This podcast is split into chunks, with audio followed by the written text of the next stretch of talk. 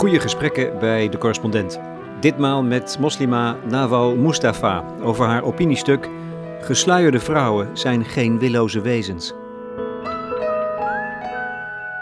Er is een hele gekke dynamiek gaande. Uh, gisteren was er ook een artikel over van, van Koopmans met zijn onderzoek over uh, uh, dat het Westen zich weerbaar moet maken over, de, tegen islam en noem maar op. En dan denk ik, er is een hele gekke dynamiek gaande waarin dus steeds moslims gedehumaniseerd of gecriminaliseerd worden. Um, tegenreactie vanuit de moslims is heel erg laten zien hoe humaan en menselijk we eigenlijk zijn. Dus met initiatieven als Happy Muslim en Mipster. Het zijn allemaal apolitieke reacties. Dus het is niet bevragen van ja, maar wat gebeurt er nu eigenlijk? Maar het is meer laten zien van hé, hey, kijk nou, ik ben moslim en ik ben wel oké. Okay. En ik ben ongevaarlijk. Ja, en ik ben wel vrij en ik ben niet onderdrukt. En, ik ben, en dan denk ik, ja, maar waarom moet ik het allemaal zeggen? Waarom? Dus je wordt van je vanzelfsprekend, van je natuurlijkheid wordt je beroofd of zo? Ja, want je bent je schreef ook over de Facebookpagina, waarin dus uh, mensen juichen en mensen dus heel erg uh, uh, blij zijn dat er een islamitische vrouw, gesluierde vrouw, aangevallen wordt. En als ik dat lees, dan denk ik, ja, je, je ziet moslims dus kennelijk niet als mensen. En het enige wat wij doen, en wij in dit geval bedoel ik dan heel erg moslims die dan reageren, het, is het, laten, het moeten laten zien van dat je, dat je een mens bent en dat je oké bent. En dat vind ik echt, echt gewoon absurd. Ik, ik vind dat echt heel zorgwekkend. Dat ik moet bewijzen dat ik een mens ben. Dat ik niet, uh, geen gevaar voor jou vorm. Wat dan. En vind ik, dat vind ik gewoon niet oké. Nee. Daar kan ik het alleen maar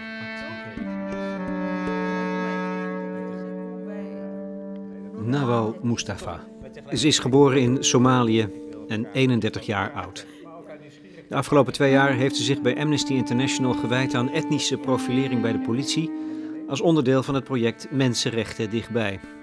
Onlangs nam ze met een persoonlijk stuk in NRC Handelsblad nadrukkelijk stelling in het debat over de islam. Nou ja, debat.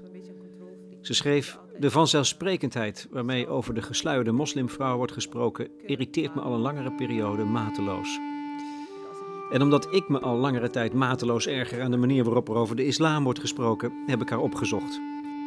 We zitten in de Aletta Jacobszaal van Amnesty met op de muur een meterslange foto van een weg door de woestijn. Langs de kant een eindeloze stroom vluchtelingen. Nawal was acht toen haar ouders besloten weg te vluchten uit Somalië. De grond werd te heet, de burgeroorlog duurde te lang. Ze zijn gaan lopen. Het begin van een lange weg. Een meisje nog. Wat voor meisje? Ja, ik, was, uh, ik ben heel opstandig en uh, ben ik altijd geweest. Ook als kind zijnde zei mijn moeder dat ik gewoon uh, tegen draad was. Dus dat ik uh, wel tegen ze inging. Ik kan me wel herinneren dat ik in... Uh, ik ben natuurlijk in, ik ben een AZC-kind. Ik ben in AZC's opgegroeid. mijn familie heeft tien jaar over de asielprocedure gedaan. Tien jaar? Ja. Ja. Um, mijn moeders vluchtverhaal werd niet geloofd. mijn vader die, die kwam later naar Nederland. En mijn ouders komen uit het zuiden en uit het noorden. Waardoor het ongeloofwaardig is dat twee mensen die zo ver uit elkaar, uh, uit verschillende streken komen, twee verschillende clans zijn, uh, toch een huwelijk kunnen hebben en kinderen. dat was niet heel, uh, dat kon niet. Dat konden we ook niet bewijzen. Volgens, dus. volgens de ambtenaren hebben de liefde. Nee, je, nee. Hoe bewijs je, je dat? Gaat ja, dus hoe bewijs liefde. je dat? Ja, hoe bewijs je dat, dat mijn moeder uit een stam ergens in het noorden komt en mijn vader uit het zuiden? Dat wordt niet geschreven. Dus dat, uh, dat konden we niet hard maken. En het feit dat mijn vader militair was, konden we niet bewijzen. Mijn ouders schelen 20 jaar uh, in leeftijd. Mijn moeder is 20 jaar jonger dan mijn vader.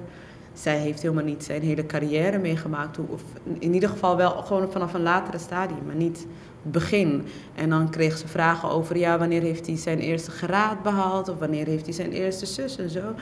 Dat wist ze niet. En omdat ze dat niet met een tijdstip, datum, dag kon benoemen, uh, was haar verhaal ongeloofwaardig onder andere. Dus ja, dus dat heeft ervoor gezorgd dat we heel lang in Nederland... Uh, tien jaar in een ja, ACC? Ja, tien jaar in onzekerheid. Dus tien jaar waarin je dus elke... Waar jij opgroeit, waar ja. je je puberteit beleeft. Ja, mijn hele alles. puberteit, alles, ja.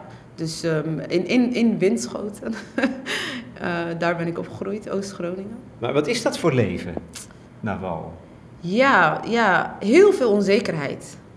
Uh, en, en ik zei, ik ben heel tegen draad. En ik ben... Um, ik moet zeggen dat ik tot aan de derde klas van de middelbare school... vond ik het heel moeilijk. En ik, mijn vader was toen ook niet in Nederland. Dus ik, uh, ik zag het eigenlijk niet. Ik dacht, wat doe ik hier? En waarom moet ik meedoen? Waarom moet ik naar school? Want we krijgen om de paar maanden een brief met... Uh, jullie moeten Nederland binnen 24 uur verlaten. Nou, dus dat, ik zag het eigenlijk gewoon niet zitten. En ik dacht van nou, ik, ik hoef hier niet te zijn. Ik wil hier niet zijn. Ze willen niet dat ik hier ben. Dus wat Want dat wist je wel? Dat, dat... Ja, natuurlijk. Ik heb heel jong... Uh, ik ben de oudste van, uh, van, uh, van mij. Nu inmiddels zeven kinderen. En, uh, en dat betekent dus dat je als oudste kind ook meegaat tolken. Mijn moeder spreekt heel goed Nederlands nu overigens, maar toen ja. niet. Dus ik ben heel jong al volwassen geworden. Zeker ook omdat mijn vader niet mee was. Um, ben ik dus gewoon uh, met advocaten in aanraking gekomen. Dat heeft er ook voor gezorgd dat ik rechten mag gaan studeren. Ja. Dus het heeft wel effect heeft, gehad ja, het op heeft mijn gevormd ook Ja, het, heeft me heel erg gevormd, ja. Maar wat blijft er dan over van die opstandigheid? Veel, want uh, dus tot aan de derde klas had ik zoiets van, wat doe ik hier? En toen was ik blijven zitten op de MAVO. en toen dacht ik, ja, maar ik ben, ik, ben, uh, ik ben heel slim. Ik vind het onzin. Waarom ben ik blijven zitten? En waarom... Uh, ik vond het zo erg. Het heeft me echt gewoon, het heeft me wakker geschud of zo. En ik, ik kan me nog een gesprek met mijn moeder herinneren dat ze zei van ja, maar kennis dat draag je gewoon altijd met je mee. Het maakt niet uit of je in Nederland blijft of niet. Wat je leert, dat is toch van jou. En dat kan niemand van jou afpakken. Dus um, wat zit je nou uh, raar te doen? Ga gewoon naar school en zorg ervoor dat je er wat van maakt. Ik, uh, ik had met mijn moeder een gesprek gehad, het had mij geraakt. En ik dacht, wat de hel, ik ben, ik ben slimmer dan dit, ik kan dit. En toen uh, ben ik teruggegaan, want ik moest me inschrijven. Toen zei ik tegen de decaan van, nou, ik wil MAVO opnieuw doen, MAVO 3. En toen zaten we op de derde verdieping, geloof ik. En toen zei hij tegen mij, ja Nawal, ik wil ook vliegen, maar dat kan nou eenmaal niet, hè. Um, dus daarmee zeggend dat het onmogelijk voor mij zou zijn om een MAVO-diploma te behalen, succesvol. Dus dat heb ik als een uitdaging gezien. Dat was de beste wat hij, wat wat tegen mij, jou kon ja, zeggen. Ja, dat was echt perfect. ja. Want dat heeft mij heel erg gestimuleerd ja. om... Uh, Terwijl het een rotopmerking is. Het, natuurlijk, het heeft mij ook geraakt. Maar ik dacht, het gekke is dat je dan in zo'n paradox zit... waarbij je in, uit een familie komt en, en, mensen die je stimuleren... en die tegen je zeggen van, goh, je, bent, uh, je kan dit en je, je bent hartstikke goed. En dat je zelf ook wel gelooft van, hé, hey, ik, ik, kan, ik kan beter dan dit.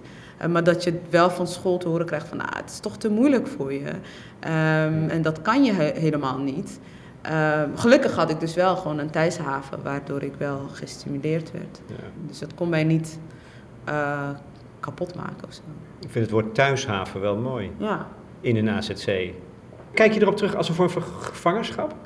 Nee, um, nee, zo heb ik het nooit ervaren. Ik, ik, uh, kijk, ik wilde ook niet verhuizen vanuit de AZC. Uh, je wilde blijven? Ja, want ik, ik ben natuurlijk ik ben opgevoed in een mini uh, Verenigde Naties eigenlijk.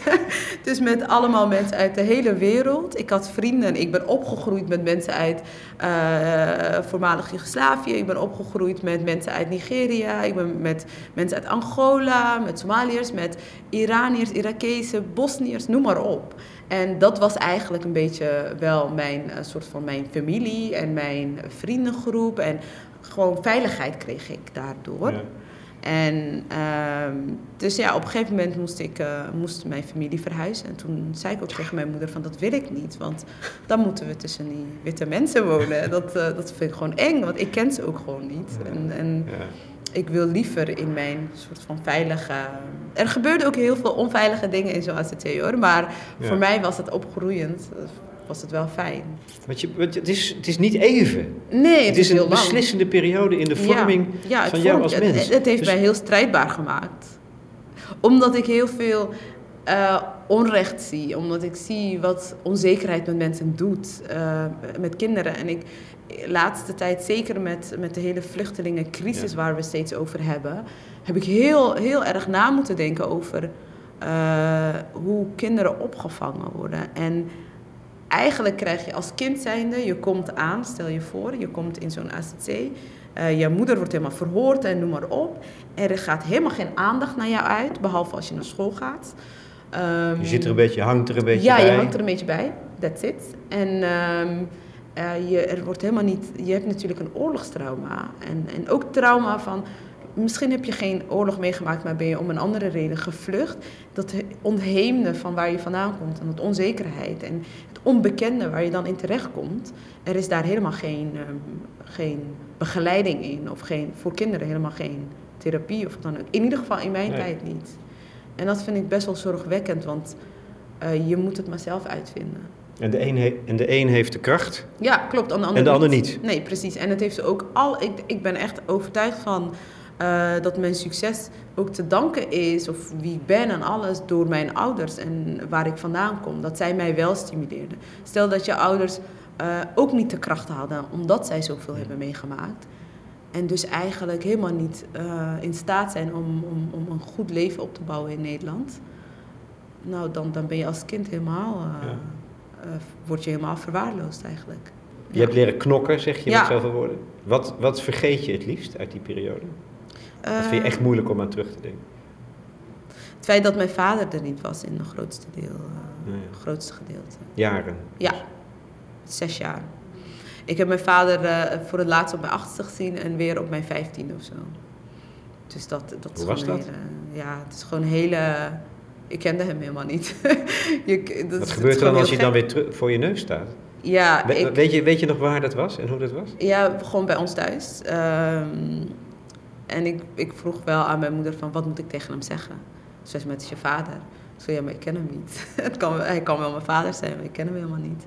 En uh, uiteindelijk is dat ook wel gewoon goed gekomen. Maar uh, het is wel gek natuurlijk, dat je dan uh, denkt van, wie is die man? En ja. wat komt hij? En bij mij was het, wat, wat extra een, een rol speelde, is natuurlijk mijn positie in onze huishouden. Ik was natuurlijk de oudste, dus ik was heel vroeg volwassen. En, en nu komt een man die, die dus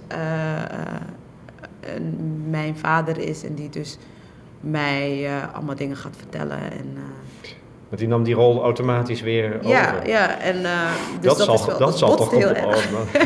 het botst heel erg. Uh, maar ik, ik ben ervan overtuigd dat ik daardoor wel een soort van een betere band met hem heb. Ja. Omdat ik, we hebben heel erg moeten botsen om daaruit te kunnen komen of zo. Ja.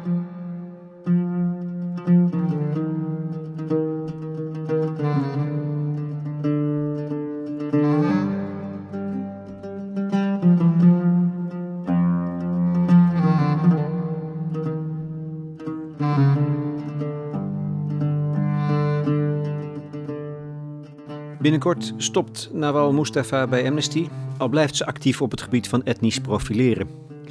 Wat mij betreft is die term een eufemisme. In Nederland is sprake van institutioneel racisme. In een van de laatste podcasts van collega's Jesse Frederik en Rutger Bregman kwam het onderwerp ook al uitvoerig te sprake. Ik zal er dus niet al te lang bij stilstaan, maar toch deze vraag. Als racisme institutioneel is, bijvoorbeeld bij de Nederlandse politie, hoe moet je dan het individu daarop aanspreken? Kijk, als we over institutioneel racisme gaat, dan Ja. gaat het mij niet om de individuele agent. Dus dan vind ik dat is niet mijn verantwoordelijkheid om de individuele agent daarop bewust te maken. Kijk, eh, nee, want dat is niet. Het gaat om de institutie. Een, een institutie Maar ze voeren het wel uit, ze, ze Tuurlijk. manifesteren het. Tuurlijk, maar het is niet mijn taak. Ik spreek de institutie aan als, Ja, ja. Van, vanuit mijn werk als, eh, bij een mensenrechtenorganisatie. Ik spreek, eh, wij waken voor mensenrechten schendingen door overheidsorganen.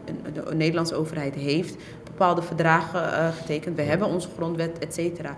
Dus dat is mijn leider. Dat is voor mij een, een stok om naar een instantie, een overheidsinstantie eh, te stappen en te zeggen van ja, maar Nederlandse overheid, sorry, maar wat gebeurt er nu? Eh, dit is er aan de hand. En dan is het vervolgens aan de overheid om die individuele agent eh, aan te spreken. Of in ieder geval wakker te schudden. Of, Ja. En dat is ook de weg die jij vindt dat het beste bewandeld kan worden. het ligt eraan. Dus daarom zeg ik van eh, racisme, als het gaat om individueel, eh, individuen, Ja. eh, gelijkwaardige individuen, dan, dan eh, is bewustwordingstraject heel goed. Hè? Dan, dan moeten we daarover hebben.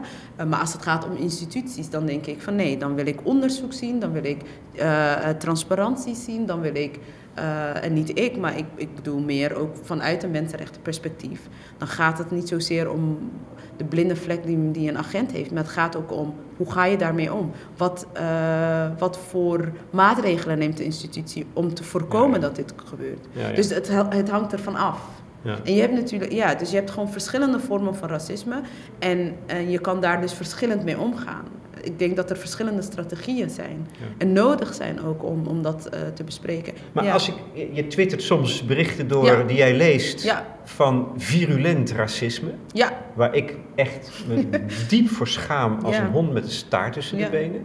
Witte Nederlanders. Ja. Ik vind het, nou ja, buitengewoon verdrietig ook. maar ik, stel, ik, ik probeer me te verplaatsen in zo iemand als jij. Ja over wie dat gaat voortdurend. constant. Hoe, hoe, want je, je, je ziet het onder ogen en je, en je stuurt, je stuurt het door. Ja? ja, het is heel pijnlijk. Maar ik vind, ik vind het belangrijk om het door te sturen, omdat ik denk van, dit is, dit is het. Dit is hoe wij Kijk, met mensen... zie het maar in de ogen. Ja, dit is waar wij, hoe we met mensen omgaan. En dit, heb, dit is niet nieuw voor mij. Dus het is voor mij niet iets... Kijk, het is nu zichtbaar misschien, maar ik heb, ik heb mijn hele leven heb, maak ik dit mee. En, en wat ik heel belangrijk vind en waarom ik dit echt doorstuur en waarom ik een rol voor mezelf weg uh, zie gelegd in het hele debat en noem maar op. Of het nou over racisme gaat, over islamofobie, waar ik ook heel veel mee te maken heb. Hè, um, is omdat ik denk, ik wil hier. Ik heb gewoon geaccepteerd dat ik in Nederland, in het huidige Nederland en in de komende tijd racisme zal ervaren dat is gewoon een feit voor mij. Ik, ik heb geen illusie dat, het, uh, dat we over vijf jaar hiermee klaar zijn. Dat het even een wind is, een, een, een Nee, helaas, helaas. Ik had het anders gewild. Maar het is gewoon een realiteit dat ik dit ga meemaken. Um, ik wil alleen niet, als ik hier kinderen krijg of kleinkinderen ga krijgen, dat zij exact dezelfde uh, strijd voeren of dezelfde dingen meemaken. Ik hoop op een iets meer gelijkwaardigere uh, samenleving voor de volgende generatie. Of voor, voor uh, niet eens zo heel, niet eens mijn kinderen, maar mijn jonge broertjes en zusjes die, die dit ook mee moeten maken. Uh, dat is voor mij een soort van een motivatie om toch mee te zetten.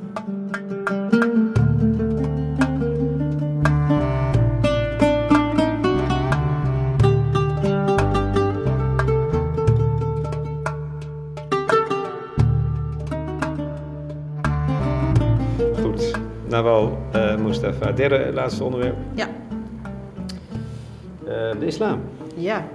Je bent zichtbaar, zichtbaar ja, is dat spannend? Ja. Om over de islam te, te praten? Ja, vind ik wel. Over je geloof te praten, zou je kunnen ja, zeggen. Ja, klopt. Dat vind ik heel spannend. Ik heb het heel lang niet gedaan. Waarom niet? ja, omdat het gewoon heel gevoelig ligt natuurlijk. Ik bedoel... Uh... Bijna echt net zo gevoelig als etniciteit, ja, huidskleur. Ja, misschien nog gevoeliger. Misschien nog meer, hè? Ja. in de recente ontwikkelingen denk ik iets gevoeliger zelfs. En ik... Uh, um, ik voel me vaker om mijn moslim zijn gediscrimineerd. Of ik, ik voel me, ik word gediscrimineerd om mijn moslim zijn. Vaker dan om mijn huidskleur bijvoorbeeld. Word je onderdrukt? Door wie? Vraag ik dan. Ja? Ik, ik, oh, ik ervaar geen onderdrukking. Ik wil uh, niet, niet vanuit mijn religie. Um, ik word wel onderdrukt misschien als mensen mij gaan vertellen uh, hoe ik mijn religie moet beleven. Wie dan ook, hè, van, hmm. van welke groep dan ook. Dat, dat dus jouw keuze voor de islam, of tenminste is het een keuze, want het is met je... Uh... Ja, het is wel, ik kan wel zeggen... Dus ik, tot je moet ergens kiezen, toch? Want ja, je, tuurlijk, wordt je als kind denk ik ook... Ja, ja, je bent wel, ik ben wel islamitisch opgevoed. Hè? Ja. Dus um, op een gegeven moment... Uh, uh, kies je er ook bewust voor. Ik heb er in ieder geval heel bewust voor gekozen. Wat was dat moment dan? Wanneer komt dat dan? Sowieso mijn hele bewustwording van, oh ja, ik ben moslim. Want uh, mensen spreken me daarop aan. En, maar dat was, dat was pas later eigenlijk? Ja, klopt. Dus na je vijftiende? Ja, klopt. Maar dat is toen ook... En dan, is, de, dan is het moment van de bewuste keuze? Ja, want tot die tijd, ja, ik ben gewoon islamitisch opgevoed. En ik, ja. uh, van mijn religie heb ik nooit als een probleem of wat dan ook ervaren. Ja. Toen ging ik ook nadenken, want ik droeg wel een hoofddoek, maar ja, ik bedoel, ik deed hem ook af wanneer het mij uitkwam. Op schoolreisjes zie, heb ik wel eens foto's van uh, mijn, uh, ik zonder hoofddoek. dus, en mijn moeder die mijn haren heel leuk gevlochten had en zo. Dus dan, tot uh, verhoudingen. Ja. Het was gewoon heel speels, anders. Het was heel speels, heel, uh, heel en, nu wordt het, en eigenlijk is dat dus een gevolg, notabene een gevolg van die uh, aanslag van Bin Laden, dat het dogmatischer is geworden. Ja, nou het is gewoon, het is gewoon de, de, de verhoudingen zijn heel scherp gesteld. Hè? Dus het is ook, mensen worden bevraagd en daardoor ga je ook nadenken over, oké, maar wat houdt het in? En dan kom je toch wel in zo'n zoektocht of zo terecht. Uiteindelijk heb ik ook bewust gekozen om, uh, om, om hoofddoek te dragen, om het ook niet af te doen wanneer het eruit kwam. Dus dat doe ik ook niet meer. ben je, ben je streng geworden voor jezelf? Uh, nee, ik ben gewoon duidelijker, denk ik. ik, heb gewoon ja, ik ben opgegroeid ik ben volwassen geworden. En, dan, hmm. en dat betekent ook dat je gewoon bepaalde keuzes maakt. Dus een volledige overgave, zou je kunnen zeggen. Ja, want ik vind wel, uiteindelijk vind ik wel dat de islam is wel de basis van mijn, uh, is een, een, een, onderdeel, een basisonderdeel van wie ik ben. En het motiveert mij om mensenrechtenwerk te doen. Het motiveert mij om een goed mens te zijn en noem maar op. Uh, dus dan, ja, het heeft, het heeft gewoon heel veel invloed op wie ik ben. Wat is, kan je dat onder woorden brengen, wat de kern is van jouw geloof? Voor mij is het inderdaad wat jij zegt, totale overgave aan, aan Allah. Maar dat is ook. Maar wat betekent dat? Is, ja, ja God. Ja, voor mij is dat. Heb je daar een voorstelling van? Ik, ik ga boven mijn verbeelding uit. Dus ik kan, ik kan mij ook niet, ik kan niet zeggen van nou, dit is Allah. Het is gewoon uh, ja, energie misschien. Het is gewoon. Uh, Dan ga je staan. Being, being ja, eigenlijk. En dat is het eigenlijk. En, hoe, hoe het er, hoe het, of, het klinkt heel gek, maar hoe het eruit ziet, dat, dat, dat kan, daar kan ik geen, uh, dat weet ik niet, I don't know. En als ik zeg dat is dus het leven of de schepping? Is een onderdeel daarvan, want de schepping is een teken van de grootheid van God, zo zie ik het dan. En, en, en voor mij is dus de Koran een soort van een leidraad van um, hoe leef ik mijn leven. Uh, in ethische zin? Ja, dus dat reguleert ook wel een beetje uh, mijn... En wat zijn daar dan de belangrijkste dingen van? Ik denk altijd dat de belangrijkste waarde voor moslims is uh, rechtvaardigheid. Ja, justice, ja, heel erg. Dat, dat is voor mij echt de basis van, van het werk wat ik doe, of wie ik ben. En ik vind het ook heel gek altijd als mensen dan uh, de Koran als een hele enge boek of wat dan ook zien. Agressief. Ah, ja, vind ik heel, heel, het is voor mij echt onbegrijpelijk. Omdat het ook heel erg contextgebonden is natuurlijk. En natuurlijk zijn er wel versen die, die, die, die uh, over geweld gaan. Maar als je het, ik, ik vind dat gewoon niet, dat is niet waar, dat wordt gereduceerd tot een gewelddadige boek. Terwijl het meer is dan dat. Hoe kijk jij dan aan met dat sterke besef, waarvan mhm. je doordrongen bent volgens mhm. mij, tegen mensen die zonder geloof leven? Ik ben niet religieus. Ja. Ik ben, nou ja, goed, particuliere geschiedenis. Nou, mijn vader was dominee, dus ik heb heel veel in de kerk gezeten. Dus ik heb er heel dichtbij gezeten. Ja. Maar ik heb daar afstand van genomen. Hoe kijk je dan tegen mij aan? Vind ik heel interessant, want dan ik, uh, ik vind dat ik ga graag gesprekken ook aan met. Uh, Ik heb mensen, christ, christelijke vrienden en ik heb ook mensen, vrienden die niet geloven. En ik vind het heel fascinerend, omdat ik dan denk van uiteindelijk um, verschillen wij ook niet zo heel veel, denk ik. Dat zou wel eens kunnen, namelijk. Omdat ik dan denk van uiteindelijk de basisnormen en waarden die iedereen heeft, die, die zijn toch allemaal hetzelfde. Iedereen wil liefde, rechtvaardigheid, uh, vrede, et cetera, et cetera.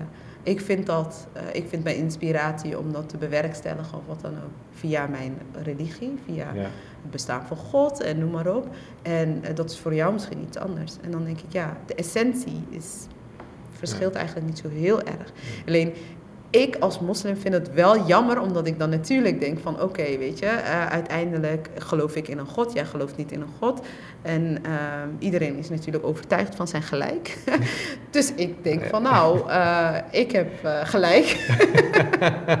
je hebt wel gelijk. Dus ik vind het heel jammer als je dan niet met mij meegaat in. in ja. Maar dat is, ja, maar ik denk ook niet dat God bedoeld heeft ook om iedereen allemaal gelovig te maken of zo. Hmm. Interessant. Dit, dat, dat, Heb je, je hebt dat ook niet, je hebt niet in jouw kop niet onmiddellijk de neiging om mij te bekeren. Nee, nee, helemaal niet zelfs. Omdat je denkt het is kansloos met Nee, helemaal niet. Ik denk dat er, ik denk dat het, dat het, het is nooit kansloos. Alleen denk ik van, uh, ik, heb geen, ik voel geen drang of zo om jou te bekeren. Ik denk, misschien is dit jouw lot. Ik bedoel, ja. Hoe, nou, ik draag het met plezier. Ja, nee, maar, ja, maar dan denk ik, Toch, ja, maar dan denk ik van, als jij daarin uh, gelukkig bent. Ik denk, ik kan wel vinden van, oh, volgens mijn interpretatie van, van mijn religie, um, Want kijk, ik geloof ook in het hiernamaals, in een paradijs, noem maar op. Dus dan denk ik, ja, ik, ik vind het heel jammer dat ik dan volgens mijn idee van religie... zou jij niet in een, in een paradijs terechtkomen. Mm. En dat, dat idee vind ik wel pijnlijk of zo. Uh, maar tegelijkertijd denk ik, maar ja, je kiest er wel zelf voor, toch? Daar zit ook vrijheid in. Ja, nee, volledig. En dat vind ik gewoon heel, ik weet niet, ik vind dat wel mooi of zo. Ik kan me het hiernamaals... Niet voorstellen. Nee, werkelijk. Dan, dan krijg ik een soort blackout. Ja, dan, ja, dan, houdt, dan houdt echt alles op bij mij. Snap ik. Echt waar. ja, het is ook heel moeilijk, toch? Ik bedoel, het is zo'n vaag idee. Het is heel abstract. Het is... Uh, maar ik denk dat wij als mens zijn, zijn we heel arrogant, omdat wij denken dat we alles kunnen bedenken en kunnen zien en kunnen verbeelden. Ik heb niet, ik heb niet het behoefte ook om, om mij alles. Dat, het is hiernamaals, is, het is gewoon een andere dimensie, denk ik. Maar in wezen maak je daarmee onderdeel van iets. Ja. Wat je niet eens kunt begrijpen of bevatten. Nee, en of in ik vind het ook prima om het niet in zijn totaliteit te bevatten. Ja. En dat, dat, dat vind ik echt maakt nederig, okay. Ja, het maakt, ja. En is dat een, een eigenschap waarvan je vindt dat veel mensen in Nederland, om het daar maar even toe te beperken, ja, ja. ontberen? Juist die nederigheid. Ik denk, dat dat, eh, ik denk dat we gewoon eh, als samenleving, maar ook gewoon als gewoon de hele wereld, nederigheid is niet meer een populaire iets om te zijn. Ik vind dat gewoon heel jammer dat we niet meer uh, gewoon heel erg bezig zijn met je ontwikkeling als persoon en wat vind je belangrijk, wat zijn uh, je normen en waarden, los van of je wel of niet gelooft. Wat is voor jou het allerbelangrijkste eigenlijk in het leven? Um, het klinkt misschien heel zweverig, maar uh, een goed mens zijn. En wanneer ben je een goed mens? Voor mij is dat op het moment dat ik uh, um, niet altijd doe wat ik wil doen. Begrijp, uh, wat mijn dat drang van wat ik wil, hoeft niet altijd goed te zijn voor mij, maar ook niet voor de ander. En dan denk ik, zo, als ik dat kan balanceren, of in ieder geval kan onderdrukken, dan kan ik ook een ander iets gunnen wat misschien niet per se hm. goed voor mij is. Uh, of wat, wat, waar ik misschien meer aan zou hebben. Dus stel, er komt een uh, promotie of wat dan ook. En ik wil het heel graag. En ik ga daarvoor strijden. Maar op een moment... Het zegt ook wel iets voor je, als je door, eh, over je als je door alles heen kan gaan om dat te bereiken. En dat vind ik gewoon niet goed. Dan denk ik, op het moment dat ik dat een ander kan gunnen, iets wat ik heel graag wil, uh, dat maakt mij een goed mens, denk ik. Want dat, dat maakt je een soort van selfless of zo. En je bent samen. Ja. Die gemeenschap. Ja, en ik geloof heel erg. Ja, want ik geloof heel erg. Ik, wij leven heel erg in een hele individuele samenleving. Ik denk dat dat ook heel erg de botsing is met de islam. Of met, uh, met religie aan zich. Want ik denk dat religie, uh, als ik spreek dan vanuit mijn ervaringen als moslim en een opgroei in een gemeenschap. Uh, het, het, gaat om het, gemeenschap, het gaat om de gemeenschap. Het gaat niet om alleen wat ik wil. En terwijl we in een samenleving leven waarin het gaat om wat jij wilt. En, en ik, ik vind heel vaak, als het gaat om vrijheid bijvoorbeeld, dan krijg ik ook te horen: ja, maar jij, uh, dat over onderdrukte vrouwen bijvoorbeeld. Of waarom uh, waarom mag een man dit niet? Of waarom, waarom zijn er verschillen tussen mannen en vrouwen? Waarom zijn er verschillen in bijvoorbeeld met erfrecht en noem maar op? Maar ik zie dat gewoon. Islam is een geheel en het is een community build iets. En het is van een gemeenschap. En het is niet van ik heb evenveel rechten en gelijkheid als jij. We hebben allemaal, het is verdeeld. En soms heb jij minder rechten dan ik en soms heb ik minder uh, rechten dan jij. Dus het is moeilijk om het te begrijpen, dat besef ik mij ook wel. Nou, vanuit mijn westerse optiek natuurlijk. Ja, is het precies. moeilijk te begrijpen. Ja. Voor jou is het vanzelfsprekend. Voor mij is het heel maar ook als, als je beschouwt jezelf wel als jonge, geëmancipeerde vrouw. Ja, heel, ik, ben, ik, ik noem mezelf ook een feminist. En ik vind, uh, dat is voor mij heel belangrijk. En ik, ik, ook daarin vind ik dus wel weer redenen om vanuit mijn religie mezelf ook feministisch te kunnen noemen. Ja. Maar toch zijn er stromingen binnen de islam waarvan ik denk, ja, maar daar wordt de vrouw echt onderdrukt. Die, die, die, met een lange geschiedenis. En dan zijn het de mannen die, die de wet bepalen. Mm -hmm. En dat vind ik moeilijk te verkroppen. Ja, maar dat is toch, dat, is toch een, een, een, uiting van, ehm, dat is toch een interpretatie van de islam die mensen hanteren, die dus ook vermengd zijn met cultuur. Ja. Ehm, en, maar, misschien is het soms ook een teken van onderdrukking. Ja. Ik zeg niet dat dat niet in sommige gevallen dat zou kunnen. Ik zeg alleen, uh, het wordt nu gedaan alsof het altijd zo is. En dat is gewoon niet het geval. En, ehm, en dat besef is er gewoon niet bij mensen. En, en tegelijkertijd, wat voor mij bevrijdend is, hoeft voor jou niet bevrijdend te zijn. Dus ideeën over vrijheid en over uh, emancipatie zijn ook heel erg heel westers, heel eendimensionaal. Hè? Dus het is niet heel gelaagd. En dat vind ik ook heel interessant. Want dan denk ik, ja, soms heb ik het idee van oké, ik. Uh, je moet zo leven en je moet dit doen en je moet zus doen en je moet zo. En dan pas heb je geluk en la la la. Maar tegelijkertijd denk ik, ja, maar dat is hoe ik het zie. Met mijn ervaring, met mijn hele bagage en opvoeding en noem maar op. Dat hoeft niet, dat hoeft niet voor een ander ook zo te zijn. En dit is misschien heel zweverig en heel abstract. Nou. Maar dat is nou. voor mij wel heel. Ehm, ik vind dat heel mooi, want ik denk, dit, dit is toch het leven eigenlijk. Dit is toch hoe je met elkaar zou om zou moeten gaan. Ik wil niet, dat, en dat is het punt, ik wil niet heel vaak, naar aanleiding van mijn artikel werd er ook gezegd van ja, maar er is vrouwenonderdrukking en ben je niet tegen vrouwenonderdrukking? Tuurlijk ben ik tegen vrouwenonderdrukking, maar het feit dat ik zeg dat moslimvrouwen geen willoze wezens zijn en hm. dat wij donders goed en wij is heel breed, hè? dus ik, ik weet ook niet wie de moslimvrouw is, waar men over heeft. Dan denk ik van ja, maar het is toch heel raar dat je dan een hele groep mensen die heel verschillend zijn, cultureel, landen, noem maar op, dat je die gewoon een label geeft en dan ervan uitgaat dat iedereen daar exact in past dat artikeltje in mm -hmm. NRC Handelsblad ging dan met name over de, seksuali eigenlijk de seksualisering van het beeld. Hè? Klopt. Dat, het een, dat het een beeld is, die jij draagt een hoofddoek en dat is omdat je iets tegen erotiek en seks Ja, maar dat, dat heeft, dat is, dan denk ik van ja, met wie, ja, ik, heb, ik vind dat heel gek. En daarom zei ik ook heel duidelijk in dat artikel van, dat is misschien een argument die een islamitische vrouw naar voren heeft gedragen, maar dat is niet waarom ik de hoofddoek draag bijvoorbeeld. Dat is ook niet de functie volgens mij van, van zo'n hoofddoek. En, uh, en ik vind het ook heel interessant om te kijken van... ik heb, ik heb, in dat stuk heb ik heel erg over de normstelling. En, en, en, en um, dat ik mij moet aanpassen omdat jij iets bijvoorbeeld niet prettig zou vinden. Ik wil liever dat we het erover gaan hebben van waarom vind jij dit niet prettig? Uh, wat, wat triggert dit in jou? Waarom, waarom wil je dat ik mij aanpas? En hoe zou het zijn als jij je niet een keer uh, in mij verplaatst? Of dat jij je een beetje aanpast? Um, kijk, ik, ik ben vaak genoeg dat ik dan op, in een, bij een borrel moet komen of dat mensen dan alcohol drinken in mijn bijzijn. I don't care, weet je, dat, ik ga niet, drink niet mee. Maar, en ik vind het ook helemaal niet erg. Maar het is wel interessant als mensen dan tegen je zeggen van, doe nou niet zo ongezellig. Dan denk ik, hmm, interesting. Waarom ben ik nu ineens ongezellig? Jij bent ongezellig, jij kan ook nuchter met mij uh, heel gezellig doen. Toch? Ik ga mij niet ondergeschikt maken aan jou. Ik heb liever dat ik me ondergeschikt maak aan de being waar wij het over hebben. En, in plaats van aan een mens en een idee. Dat, dat vind ik gewoon raar.